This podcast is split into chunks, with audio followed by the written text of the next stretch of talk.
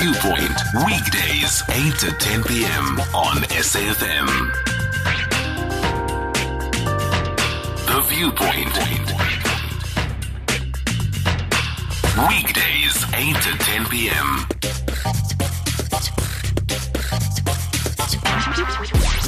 Songezo on The Viewpoint.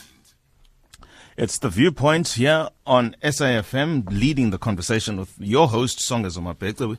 First hour has come, first hour has gone. Most recently, we had Mr. Fananaya Mondli Kulu, a currently unemployed graduate, honors in development studies from the University of Zululand, telling us about his journey to where he is right now, talking also to us about why he decided to wear reflective jacket, boots, and an overall donated by a local farmer to his graduation, telling us and lamenting quite emotionally at that, the fact that his parents are not there to witness such a grand occasion for him in terms of the triumph he has had to overcome in his very short life of 23 years. Before him, Professor Eugene Cloete of Stellenbosch University, he is the current DVC, Research, Innovation and Postgraduate Studies, giving us an account as to the response Stellenbosch to date has conducted following the aftermath and the fallout really with the community of South Africa, in particular that community that identifies as coloured following the age and education related effects of cognitive functioning in coloured South African women studies conducted by Professor Elmarie Terblanche as well as her colleagues. Many things are happening at Stellenbosch and we will follow that story and certainly if anything is worthy of more discussion, SAFM leading the conversation with myself, Songezo Mabece, will follow up on that. Second hour now, African hour. African Narrative Hour 2107. We are in conversation with Professor Simphiwe Sesanti, Institute for African Renaissance here at the University of UNISA. Probably a good time to talk about African Renaissance. It's Africa Month. Professor Sesanti, mhlekazo mhle kunjani? Eyazomhle siphilile konto sicela ugcina camakweni and good evening to all the listeners of Camagu. FM. Zilande mhlekazi, khawuvuse izihlwele apho zikhoyo zakho. Khawavuse, khawubavuse. Simamele. ngingumzukulwana wakwakho maze waqineka kwaququ kwasonga sadoduka namahlati Gqu, gqu. Ah, ngingumzukulwana Gqu, gqu, wakwashweni gqu. ngiza kwankomo kwamthuzimela Siyabulela, siyabulela. Thank you so much for identifying yourself in a true African way. Professor, before we talk about anything else, I just want to ask this question. Why is a conference organized in Africa Month still asking a question like, is Pan-Africanism in the 21st century even relevant? What kind of question is that? It is a very important question um, uh, in a contextual sense. Um, because, um, you know, in the general conversation or discourse, um, Pan Africanism as an ideological framework um, is occupying a space that is in the margins. In other words, you know, there's a lot that is rhetorical, but um, and little that uh, that is practical. Now, if you interrogate, um, for instance, in South Africa here, we hear um, that uh, you know um, many people of um, African descent um, who are coming from um, other countries are being persecuted, you know, by their own people who are coming from within South Africa.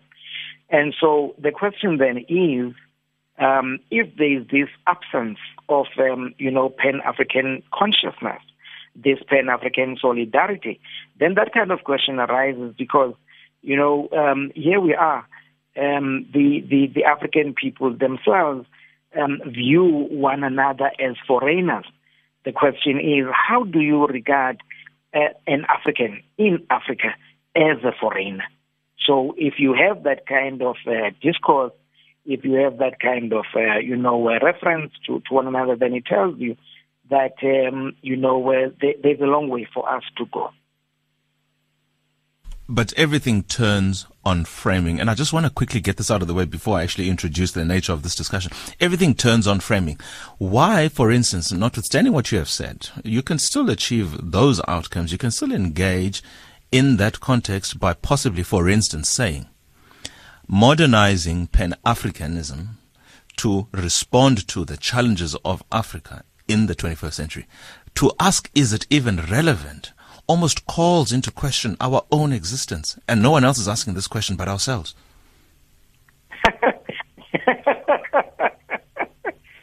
That's a very good one um, because the truth of the matter is, you know, your your your kind of framing is um, is quite is quite important because as you say, um, you know, um, uh, suggesting or questioning otherwise seems to be suggesting that um, you're even doubting the very relevance um, of the concept, but not necessarily. As I said earlier on, in 1998, 21 years from now, there was an, an African Renaissance conference that was held in Johannesburg. Some of the, uh, amongst the issues that were discussed at the conference, you know, was um, that, uh, you know, the, the people of this uh, part of the world, that is South Africa, whenever they are referring um, to to the rest of the African continent, they speak about Africa as if um, South Africa is not part um, of the of the of the African continent. So the question, um, more than questioning the relevance of Pan Africanism, is a, basically a rhetoric or rhetorical question that um, is aimed at, um, at sensitizing and, prov- and being provocative, as it were, about the this this importance um, of this concept, uh, Pan Africanism. We're in conversation with Professor Simphiwe Sesanti, who is at UNISA at the Institute for African Renaissance. Currently taking place starting tomorrow is the African Unity for Renaissance Conference. It's a two day conference that will focus on identifying key current governance, peace and security and sustainable development challenges and opportunities. Also talking about the Continental Free Trade Agreement and the ways in which an innovative pan-African approach can effectively contribute to moving agenda forward. The conference will scrutinize something I have an issue with, the relevance of pan-Africanism in the 21st century. and there's no better person to talk to us about that than Uztongas Tatu. Let's talk about the substantive issues now. Very recent, I mean, you just mentioned the fact that South Africa's relationship with Africa is such that there's a South Africa and there's the rest of Africa. And we'll get into the issues as it pertains to that. But this is true because in 2013, around about October, President Zuma mentioned something along these lines. This is not somewhere in Africa. this is Johannesburg. We're not talking about some road in Malawi. This was the government's response to the e-toll saga that was gripping the Johannesburg metro at the time. That is right. Why do we as South Africans seem to have this relationship with our fellow continent brothers and sisters? Well, that's a very good one. Let's begin here and, and, and begin, you know, with the with the with the former president um, Jacob Zuma, um, who made that kind of an utterance in that year, an utterance that was, um, you know, received with anger, rightly so, by the by the by the rest of the African continent. Um, you would recall that um, the, the former president himself, when were there was a tug of war within the ANC for, for the presidency, um, you know, uh, referred to himself as a proud Zulu, right? Um, proudly Zulu or, or something like that. Um, and subsequently to that, um, it is it is on record. You read the book by Vusi Mavimbela. Um, time is not the measure. Recently, a few a few weeks ago, um, uh, Mntwana Mangosuthu leader, uh, I mean IFP leader Mangosuthu was saying that uh, in KwaZulu Natal there was a swing towards the African National Congress because there was a perception that uh, the, the perceived historically Xhosa-dominated ANC was now being ruled by a Zulu-speaking person. So that gives you a very clear sense um, of the parochial politics um, of uh, the former president uh, Jacob Zuma. So that the kind of statement then that he made um, came as no surprise um, because he's got, you know, a deep ethnic consciousness as opposed to uh, an African nationalist consciousness that informed the very foundation of the African National Congress. So therefore, you know, we need to link these dots and see this. But then, and that this is the tragedy of the matter about about South African politics. That after we had, you know, um, Stephen Bantu Biko, who advanced the unity of black people in this country across ethnicities, after we had the, the president of the Pan-Africanist Congress of Azania, Mangaliso Sobukwe, who advanced African nationalism and Pan-Africanism. After we had, earlier than that, um, Zwakhe Anton Lembede, um, the first president of the ANC Youth League, who advanced a very progressive African nationalism. This day and age, after so many years, we have this deep sense of ethnic consciousness um, where people perceive themselves as Amaxhosa, who perceive themselves as Amazulu, who perceive themselves as Amavenda, and that type of a thing. Uh, people relating to one another in that way within, I mean, within organizations that are supposed to be taking us forward. So then, going back to what to, the discomfort um, that you have with the rhetorical question that is being posed, that is where we are. Um, that uh, we have taken one step forward and taken three steps backward. We'll talk about this ethnicity thing a little bit deeper because it does merit further attention. You know, sometime in 2016, and I, as you were talking, it took me back to that as you were referring to President Zuma. First of all, being deeply ethnic without more is not in and of itself offensive, in my view, because this is why it simply is a confirmation of your identity at its core. But that does not necessarily make it offensive to somebody who doesn't identify as you. Is that correct? You, are making a very good point. Professor Kwesi Kwaa Prah wrote, um, you know, an, a very interesting book, uh, The African Nation, The State of the Nation. Mm. Now, this book, Professor Kwesi Kwaa, earlier on when we began, you you asked me to identify myself um, on the basis of on the basis of my clan association. Sure. And now, for some, um, this can be perceived as it is not being cleanliness. Rather, you know, it is important that as African people, we must celebrate, um, you know, our ethnicity, uh, speaking isiXhosa or speaking isiZulu or speaking Setswana. And there is no contradiction in that. Problem is when one, um, you know, begins to think that one's ethnic group is superior to the other. When one begins to think that um, one's language um, is better than the other as African people. So celebrating the South, uh, there's nothing wrong. But when you begin to use that, um, that, uh, that, uh, that ethnic consciousness as a tool to begin to undermine African unity and to advance parochial and selfish interests, that is where the problem, I mean, the, the problem arises. Um, you know, when when uh, when Cheikh Anta Diop, for instance, one of the greatest Pan Africanists um, who has lived, said that um, in order for us as African people to advance the concept of the African Renaissance, we need to revisit the importance um, of advancing our African languages. Now, um, Walter Rodney came in and said that this should never be mistaken um, as, as valorizing um, one African language and vilifying the other because the chance um, always exists that uh, those who um, want to use ethnic identities uh, to advance their own selfish interests can mm. always, always elevate uh, Xhosaism, Zuluism, uh, Tswanaism, Sothoism at the expense of Africanism. So therefore, you know, the, the point then that is being raised is that uh, when we address and approach these issues, we need to do so with a great sense of caution and sensitivity. Otherwise, um, you know, the, the entire project can go haywire. Archie Maf- Fedja, the African anthropologist of the 60s, better known as the Dean of Tribalism. You've got Utatu Biko in the 70s talking about black consciousness, and infused in that is the pride in who we are, but not at the expense of other human beings. Black consciousness, even Professor Barney Pityana speaks about it through his teachings. Where have we as an African nation swayed from the underpinnings that were the basis of Ubuntu that gave us this collective strength? What happened?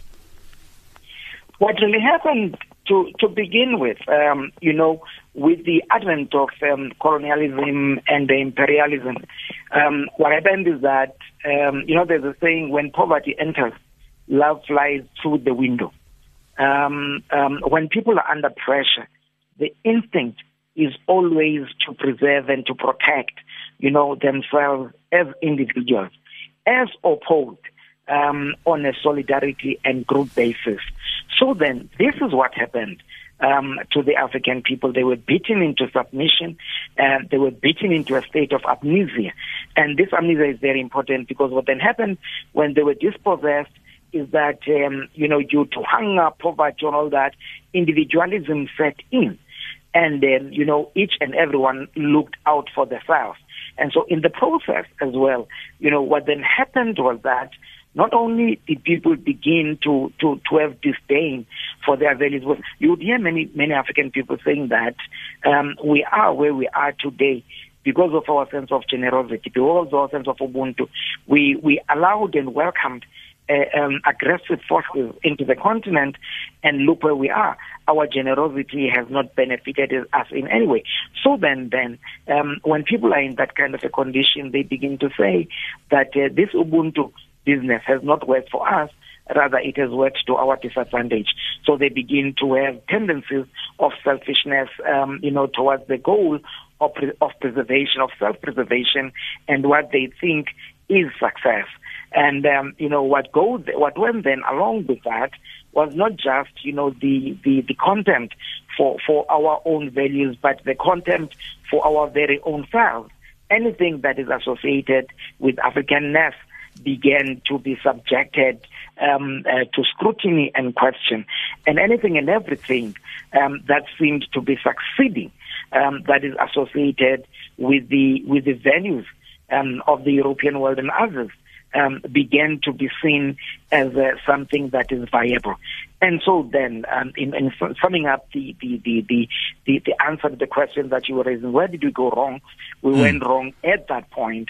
And it is at that point that uh, philosophers you know, such as um, Nkiru of Nigeria and Ngugi wa Thiong'o um, mm. of Ghana mm. um, begin to tell us um, that uh, you know um, our our first step, uh, which is which is very crucial, is that we must rediscover our sense of culture. Because I remember you hearing earlier on speaking about the question of economics, and we tend to emph- to have to emphasize these because they are material. But you know, I'm one of those who share the view that um, we we can we can be free materially we can be free in other ways, but for as long as we, do we are not free um, culturally as a people, we will not go very far because we are operating in the cultural frameworks of others, such that even then that economic freedom becomes meaningless because it reduces us to being consumers um, and, and, and, and, and does not you know, take us back um, to the to the to the cultural values that made our our ancestors the great people that they were. I'm interested in engaging culture. I'm interested in engaging this thing that you say needs to be almost foundational to our collective success and having a proper Pan African outlook to which we can all find purchase and expression as the African people. And I say this because I want, please, now, if ever I've made a plea before, it is now. 0891 Please, I'm asking for those who identify with the culture, movement, language of Afrikaans what do Afrikaans speakers and those who identify with the culture that defines Afrikaans and Afrikaners have to say about Pan Africanism? Where is their expression in Africa? How is Africa to them who they find expression in? If at all. I'm appealing now for the next 20 or so minutes. I'm appealing to the Afrikaans community. I don't want to have a discussion of you, about you, without you. We have on in studio, I beg your pardon, we have on the line Professor Simphiwe Sesanti, who's at the Institute for African Renaissance at the University of South Africa. Whilst we are waiting for the Afrikaans community to come through, let's have a discussion, please, about the legacy of President Thabo Mbeki, particularly as it pertains to African Renaissance, because this especially on 8 May 1996. If ever it had been in doubt before, it certainly wasn't post that speech. Well, um, President Thabo Mbeki has played a pivotal and great role um, in, um, in in resuscitating the the discussion about about uh, the African Renaissance um, in the in the in South Africa in particular, and uh, but uh, you know uh, throughout the African continent as well. Um, let us begin by saying that one of the greatest things um, that uh, if we examine the very speech uh, that, uh, you know, former President Thabo Mbeki made um, in 1996, he began with the open wing words, I am an African. Mm. Now, those exact words, and I remember, you know, with fascination reading Vusi Mavimbela's book, Time is Not the Measure. Um, he says that uh, he traces this, um, you know, he says that President Mbeki, before that day, he began to have conversations with them and said that we need to begin from the beginning. And so if we interrogate that, um, we begin to realize that, um, you know, exactly 90, 90 years um, um, before Mbeki made that statement in 1996, uh, Pixley ka Isaka Seme in 1906 had delivered uh, um, a speech that won him an award in 1906 um, when he was a student in the USA. And he said, I'm an African. So therefore, you know, there are many who tend to criticize um, uh, former President Mbeki um, and saying that he has made a claim that uh, he was the originator of the African Renaissance concept. And Mbeki has never done that. Um, when we examine his, his writings, it does state explicitly that uh, the African Renaissance idea is far older than him, you know, um, and says that the only difference with South Africa is that now there was an opportunity to begin to implement, and it's quite is quite correct um, in saying that because uh, you know um, if I, I look at the at the writings about the African Renaissance, 1897, if I remember well, Martin Delany you know, began to speak about regeneration. And after him, it was ka Isaka Seme who began to speak about, um, mm. you know, mm. uh, uh, regeneration, followed by uh, Nan Nnamdi Azikiwe, who spoke about the Renaissance African, followed by Cheikh Anta Diop, who spoke about the African Renaissance proper um, in the year 1946. Uh, 48, no, 48 and followed by uh, Kwame Nkrumah, who wrote his book, um, you know, um, uh, The Consciencism in 1964. So you see that um, in, uh, in, the true sense um, of the word, the African Renaissance concept is a pan-Africanist project um, that is not uh, or, um, um, uh, exclusively, and uh, you know that should be reduced to South Africa. It is a pan-African concept, and so you know President Mbeki then um, helped us uh, to to revive. And and from his um, you know strategic position, being the president of South Africa and uh, the president of the ANC, then um, began to say that we we need to revisit this concept and advance it because without reclaiming ourselves, without rebirthing our own values, um, without regenerating our our revolutionary consciousness, um, we cannot be able to advance forward. So, um, uh, briefly then, and in sum, this is the, the major contribution that uh, President Mbeki, you know, played in the in the African Renaissance uh, project. And it clearly is him because he hasn't let up since he left and vacated the office of the presidency because he's running TMALI, the Thabo Mbeki African Leadership Institute at your university, UNISA, for which he's now the chancellor. So this is clearly something that is him. You, you cannot divorce and or separate Thabo Mbeki to African Renaissance. Yes, Notwithstanding what the criticisms are, I mean, I don't understand why there would be a criticism because in some he's advancing a notion that we should all be taking up. Absolutely. You know, um, but then, you know, the, the truth of the matter is that, oh, let me, let me quickly respond to the question that you were raising. Um, the, the beauty about this thing, um, with President Mbeki, uh, clearly, clearly indicates, you know, that uh, one does not have uh, to be actively involved in a political party. One does not have um, to be involved in government um, to advance the African Renaissance. The African Renaissance. In fact, you know, as one um, or other thinker was saying, that uh, the, the major task and the major challenge that confronts us um, in both in reference to Pan-Africanism and the African Renaissance is to take the African Renaissance concept beyond, you know, um, the, the, the, what is perceived to be an elitist project. The, the, the reason that within the mess that we are in, um, we're having Africans at one another's throats. We're having a lack of appreciation of Africans for one another. Is that, uh, you know, to a very great extent, unfortunately, the African Renaissance concept and Pan Africanism has been, um, you know, uh, imprisoned and caged um, um, at, at an elite level as opposed to being made the the um, the project of the African uh, masses in in general, because it is only when Pan Africanism and the African Renaissance notion um, is owned by the African masses um, that the African people will begin to appreciate the importance of this concept and recognize that as Africans you know, we need one another. But as Africans, we have a common pain, we have a common frustration, we have a common struggle. And that in fact, by Mm. tearing one another apart, um, we are not going to go anywhere other than you know dissipating our own energies um, and and undermining and ultimately being reduced to nothing. We're in conversation with Professor Simphiwe Sesanti at the Institute for African Renaissance at the University of South Africa, UNISA here in Pretoria. Our line is open 0891 104 207. Mario, please stay on the line. We have to take a quick ad break before we take it to the home stretch. Stay tuned. Business landscape is changing. Is your business ahead of the curve? Join us on the 23rd and 24th of May for our live broadcast from the 2019 Africa Shared Value Summit in Nairobi, Kenya, where we'll be engaging with some of the world's brightest business minds on how businesses can create both economic value and value for society.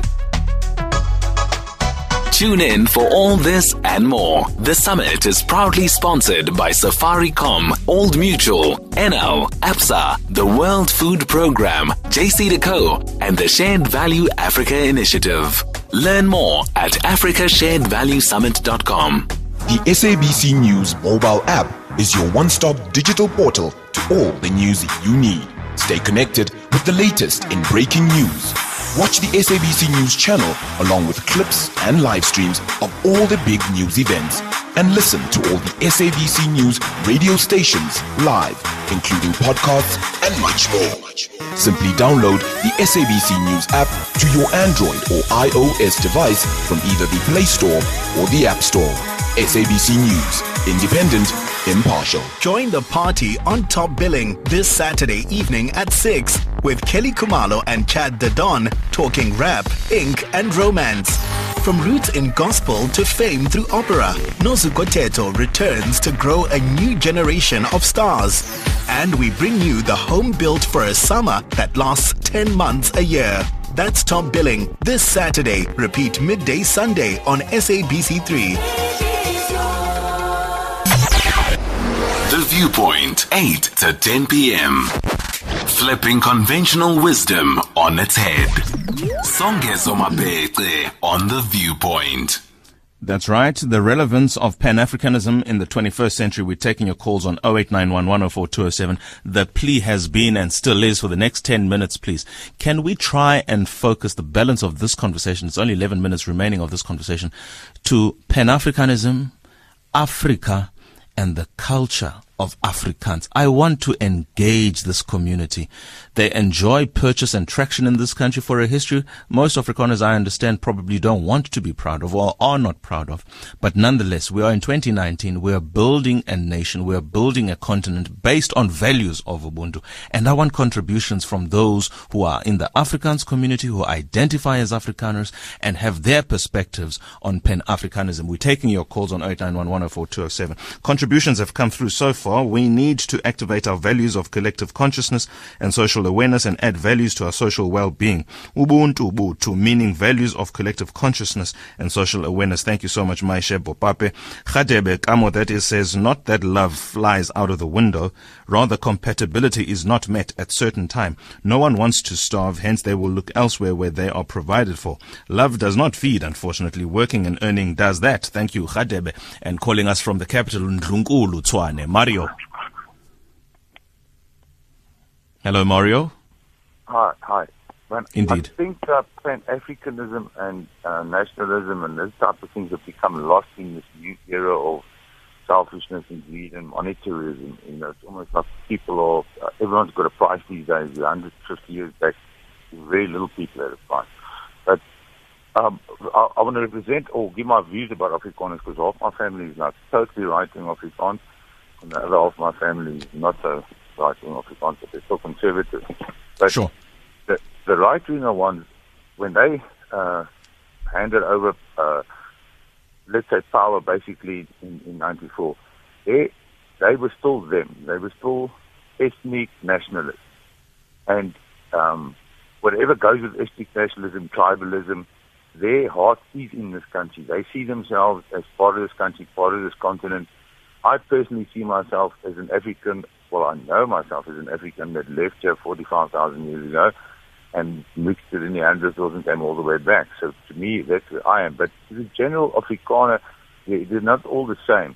But hmm. the Voortrekkers and the real Afrikaners, these guys want tribal land. These guys want They'll even take the Northern Cape or parts of the Northern Cape where there's nothing because they want to be part of this land. They they're like the Israelis. They've got a pact with God and the blood of everything, and this is where they are. This is where their hearts are. This is where their minds are. They are being forced to give up some of their culture and, and, and a lot of their things that they, they pride and that to, to, to, and their whole way of thinking to adapt to the new way of life. But they are doing it very difficultly. It's very difficult to change. We all know how difficult to change. But their hearts are here. And to me, um, the thing that holds this country back is, is just get the, the land issue on the track where it cannot be thwarted and, and taken away in a Mugabe style and to get confidence of the business people, to get jobs employed and to get the country started again and not listen to promises and lies of people like Helen Zille and these things and dreams and things that are not working. Boere are practical. Afrikaners are practical. They make things work. They get along with their people. They work. They have the ethnicity, yes, but their hearts are here and their minds are, are, are over the people of Africa. Can I indulge you, Mario, now that you're on the line? You say they get along with their people. What do you mean by that? Just define people, their people? They've got. Uh, Who is their people, is my question. Right wingers, to right wingers, they're ethnic, right? So, so they're white in the first place. They identify with whiteness, they identify with their genetical string of whiteness where a Zulu would identify with Zuluness or whatever. You know, whoever's ethnic, if you an ethnic person, you, you you just have that ethnic thing about you. If you're Indian or you're Chinese or whatever you are, you are ethnic. So I'd say about maybe almost two thirds of white people are ethnic. Doesn't matter if they're Afrikaners or they're German or they whatever they are. They're ethnic nationalists representing their countries, wherever they are.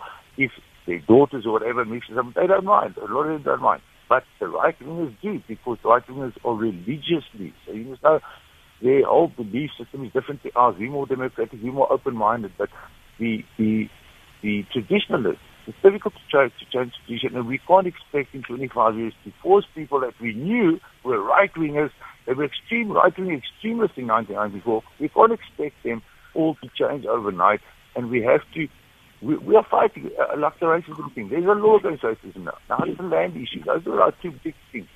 And now, when we've conquered, we've conquered racism, we conquer uh, uh, uh, land issue, it's green lights for us all the way, my man. Investment, happiness, jobs, and that's, that's the way we go. Thank you so much. Thank you so much for that call there, Moria. Mr. Ndlovu from Emalahleni, you want to contribute? Yeah, how are you? How are you? Uh, well, thank I, you. I wanna, how about you? Yeah, I, I, want the professor to comment about it. Sure. Actually, me, I, I'm a Tsonga speaking, uh, those who they call uh, Amashangan. So actually, liperile baba liperile eh riperini injani hayi bukini eh nakhensa ngov eh actually I, i'm always most of the time i'm always worried yeah because we we are the minority in South Africa and uh, we got a, a, lot of tribalism. So most of the people do, don't know uh, our history, actually the uh, African history. So like we, the Shangaan speaking, we, we actually we originate from uh, uh, from the the uh, from the Twande tribes. So, but yeah, we got uh, in South Africa, we got tribalism. So uh, uh, maybe it's not uh, it's not for the first time heard that most of the people here in South Africa, when they see those who are from uh, Zimbabwe, uh, the outsiders, those who doesn't, those are not South African, they always call them the Shangaans and all those things. So I wonder whether we are going to achieve uh, this African renaissance with the lot of tribalism we have here. So Thank you so much, you Mr. Ndlovu. I'm yeah, sure okay. Professor has got something to say about that and the previous caller, Mario's comments. Professor Sesanti? Thank you very much. Very quickly, um, I, I, had the first gentleman uh, that was raising all the issues that um, he, he, was raising. Um, and then, you know, I can understand um, the, the, the points that he was making about the anxieties and all that um, that uh, you know uh, associated um, with with minority minority groups. And my my quick response is that you know what has happened. Um, a strange thing that has happened in the history of the liberation movement uh, both on the part of those who are regarded as white and on the part of those who are regarded as black, um, there's always been concern about to protect and to be sensitive um, to to the to the interests of the people who have been advantaged, and in this case, um, the white people, and little and little uh, sensitivity that that has been made. So, um, the, my point is quite correctly, our leaders have done this.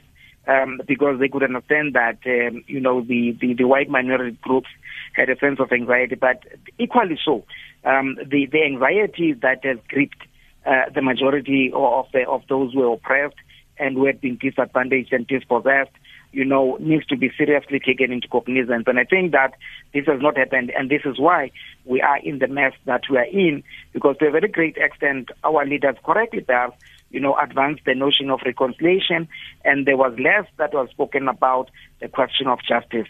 Um, and so those that uh, were disadvantaged yesterday continue to be disadvantaged, and that is why they are tearing at one another. And to, to this gentleman um, that has just uh, spoken now, um, uh, speaking to Tsonga or what is referred to as Shangaan, and I spoke in his language because I'm trying very much uh, to learn that language uh, that mm. speaking. Very beautiful language. And this is the teaching um, of Pan Africanism that, um, for whatever reason, perhaps, um, you know, internal factors and also external factors, we have been a people that have been as apart. But the, the, the advance, yes, it is going to happen. Uh, it must happen. We owe it to ourselves as African people. You must understand that uh, Tsonga is, is a language, isiXhosa is a language, but above that is our Africanness. We are one people. For instance, you know, just now when I was talking to him, he says Minjani, and I would say in my language is Minjani, and Yonati Mikona, Nikona, and I would say in my language Nikona, and Yerajina Nakensa Ngov. Thank, uh, uh, thank you very much. Nadia Kakhulu. So mm. there is mm. much that is common amongst us. There's a lot that unites us, and um, you know there's little that uh, that sets us apart. In fact, it's not so much even a difference, as Professor Pitika Ntuli would say. It's just variations, not even differences. So yes. Um, it is possible that uh, we, we will be one people, and not only is it possible, it is a, a necessity. We owe it to ourselves as African people. We certainly do. We certainly do. And we thank you for your contributions. And unfortunately, we haven't had time to even talk about some of the con- conversations that will, taking, that will be taking place tomorrow about the Continental Free Trade Agreement and how the economic emancipation of Africans can assist in driving a Pan-Africanist agenda. Final comments from me. Tomorrow at 10.20, Professor Simphiwe Sesanti, whose voice for the majority of time you've been hearing, will be part of a panel facilitated by Ms. Crystal Orderson together with on the panel Professor Lungisile Ntsebeza, Dr. Kojo Opoku Aidoo, himself, Professor Sesanti, Ms. Liepollo Lebohang Pheko, as well as Professor Mamo Muchie. They'll be discussing Pan-Africanism for the 21st century. This is the conference taking place tomorrow. African Unity for Renaissance Conference 2019 taking place at Kievits Kroon in Reier Road in Kameeldrift, West Pretoria. That's tomorrow and Thursday, culminating on Africa Day celebrations tomorrow. Professor, all the best and thank you so much for your contributions. Do you have anything to say finally in 30 seconds? as Kwame Nkrumah said, you know, uh, Ghana without the independence of the African continent was meaningless. And if we were to put it in South Africa and say that um, the, liberty, the, the freedom that is enjoyed by the South Africans, unless and until it is enjoyed by the other African people, it will be meaningless. Thank you very much, Siyabule. Amaku mazenethole nangamso wenjenje nakwezinye izizwe nenhlanga Professor Simphiwe Sesanti. Siyabulela gqugqugqu Tonga Sithathu. It's time now for the paper, but before that, it is a quick ad break.